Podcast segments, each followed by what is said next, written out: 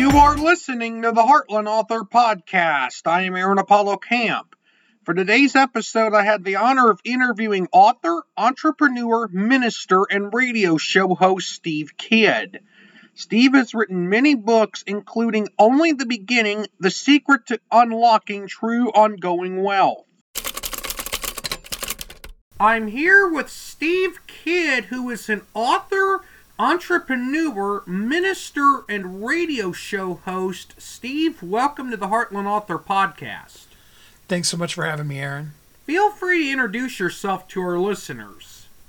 My name is Steve Kidd. I am a third generation minister, an international best selling author of 21 books and counting. Um, and I have the privilege of working with people to help share them with the world in the writing, the publishing, the marketing of their books to bestseller and beyond.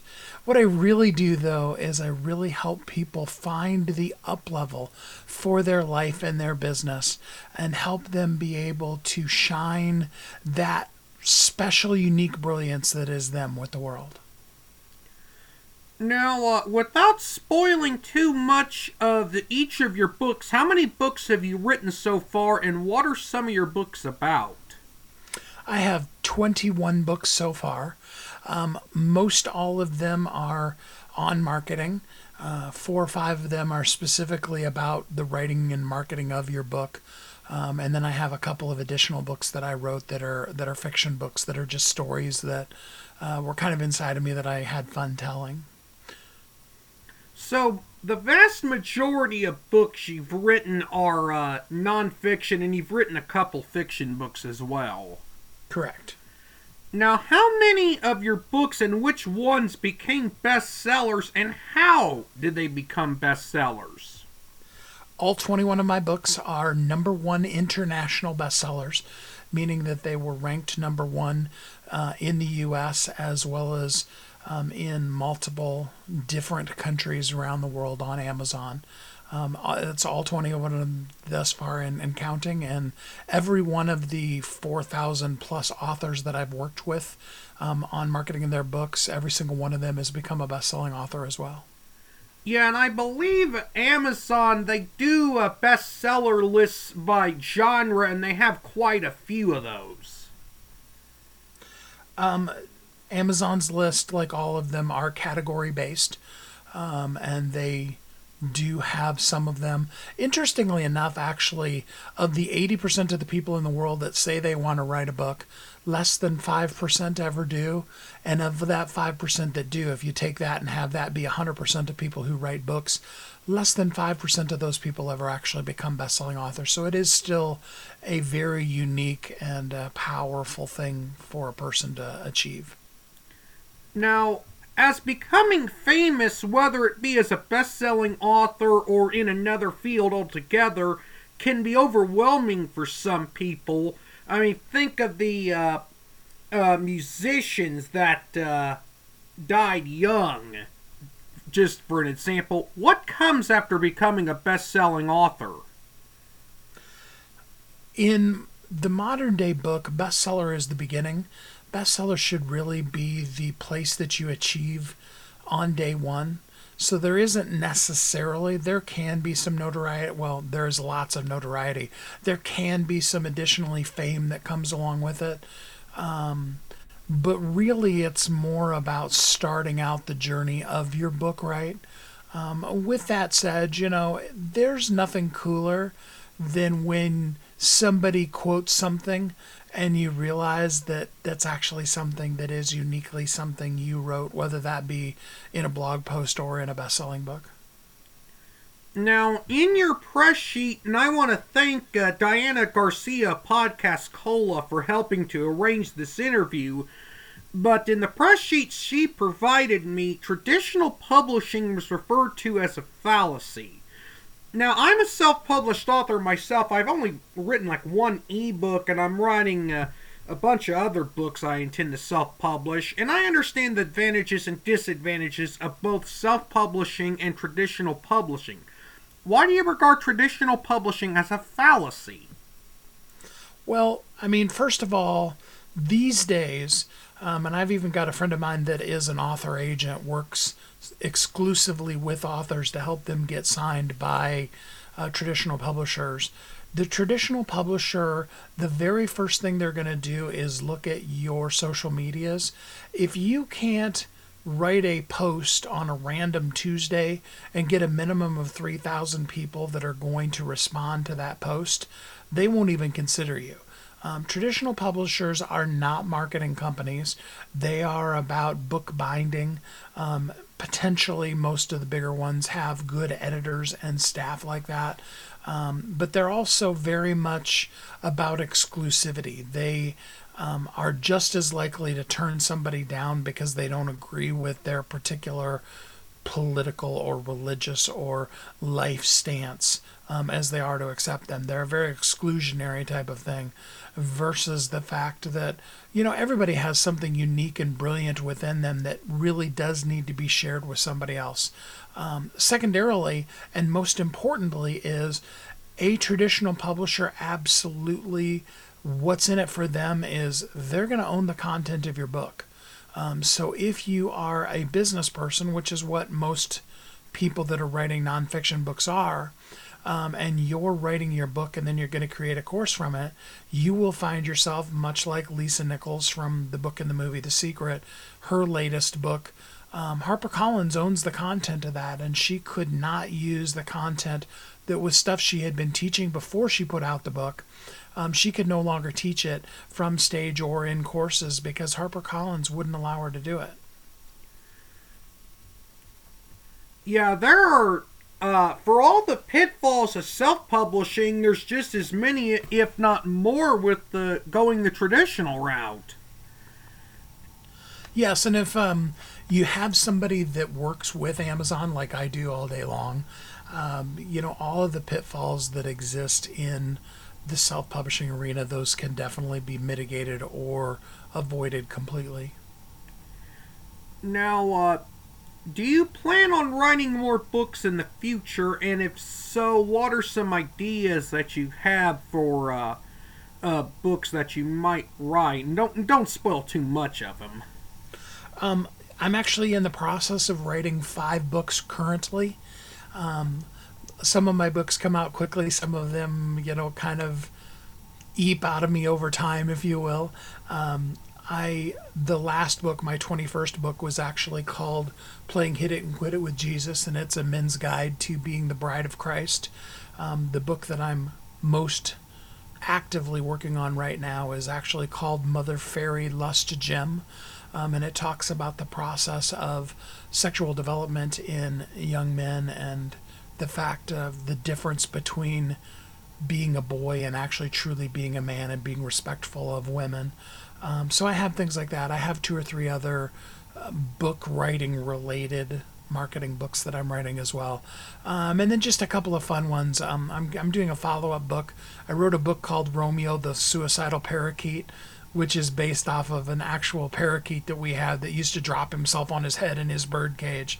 Um, and I started thinking what is uh, what was going through that crazy bird's mind?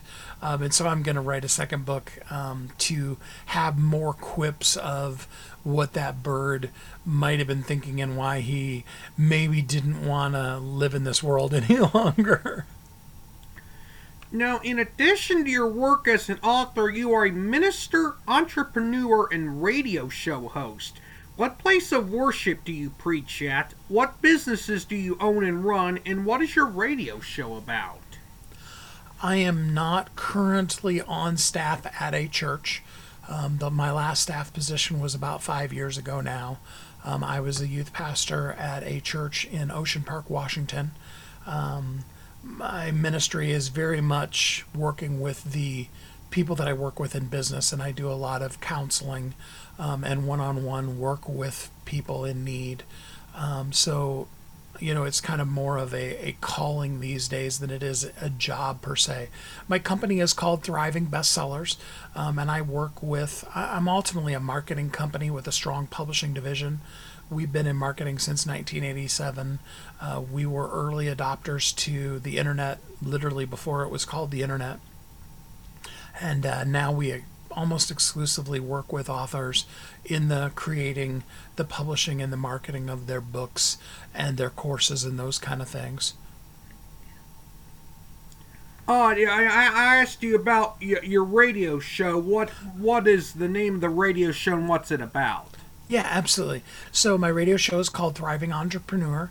Um, it is a syndicated radio show. We're in about 25 or 30 markets. Um, it's been in existence for eight and a half years now. And according to the Nielsen ratings, we have a listening audience of about 8 million per week, approximately. Now, uh, the next question I have is when you talk about up leveling, that's a word you use uh, apparently often. Uh, what does that mean?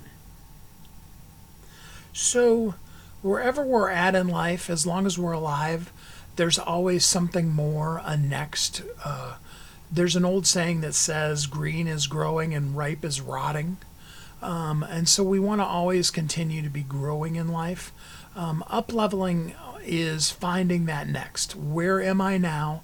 Um, and what can I do to uh, grow from where I am to the next thing? Um, and, and, I love being able to come in as a visionary and an empath with people and help them sometimes see possibilities that exist in their current business that uh, they hadn't even thought of yet. Now, this was a uh, recommended question on your uh, Podmatch profile, and this is the last question I have on my list for this interview. How can someone find their passion and live in it? Your passion is something that is just in intrinsically, if you will, part of who you are. Um, it comes out in everything you do. For those of us who have or had teenagers in your house, you know, it's that thing that when you start talking about it, they roll their eyes. Uh, your closest friends will tell you if we get on XYZ subject, um, you'll just go off. You can talk about it forever. Um, that gives us a really good clue into the passion about what you're, uh, you know, who you are in life um, and in exploring why that's important to you. Why are you the kind of parent that tells your children, clean up your room, clean up your room, clean up your room? You know, and I grew up with a mother who was great house cleaner. Um, and I thought everybody's mom was, but I discovered when I became an adult, there are some mothers that don't clean house at all and it was shocking to me, but it's true. Um, so, why is it that if you as an adult are telling your child constantly to clean up their room um, or espousing any other virtue like that, why is that important to you? And what clue does that give to really beginning then to find the true deep passion of who you are so that that shines then through everything that you do in the world? Yeah, my uh, mother was a, a, public school janitor for uh, many years in a small public school district in uh, rural eastern east central Illinois, and uh, and uh, she uh, would clean the house from time to time until uh, she became physically unable to do that, and has a caregiver come by a couple times a week to clean her house, but but even when she was working, uh, she felt like she only had time to like clean the house maybe once a week or so because she had to clean a an entire school building. right. Uh, yeah. More often, so. Yeah, absolutely. So I was the type of kid who uh, had to be told to uh, clean my room. mm-hmm. Well, Steve I thank you for appearing on the uh, Heartland Author podcast. You were a wonderful guest. Well, thank you so much for having me, Aaron. I really appreciate it. I learned the hard way that there is more than one author named Steve Kidd. When I was writing down the questions for this episode, I had originally written down questions for a different author named Steve Kidd, not the one that I interviewed for this episode, before I realized my error. Thankfully, I was able to write down questions for the Steve Kidd that I interviewed in this episode, and Steve was a wonderful guest for this podcast. This is Aaron Apollo Camp reminding y'all to write your imagination. Bye for now.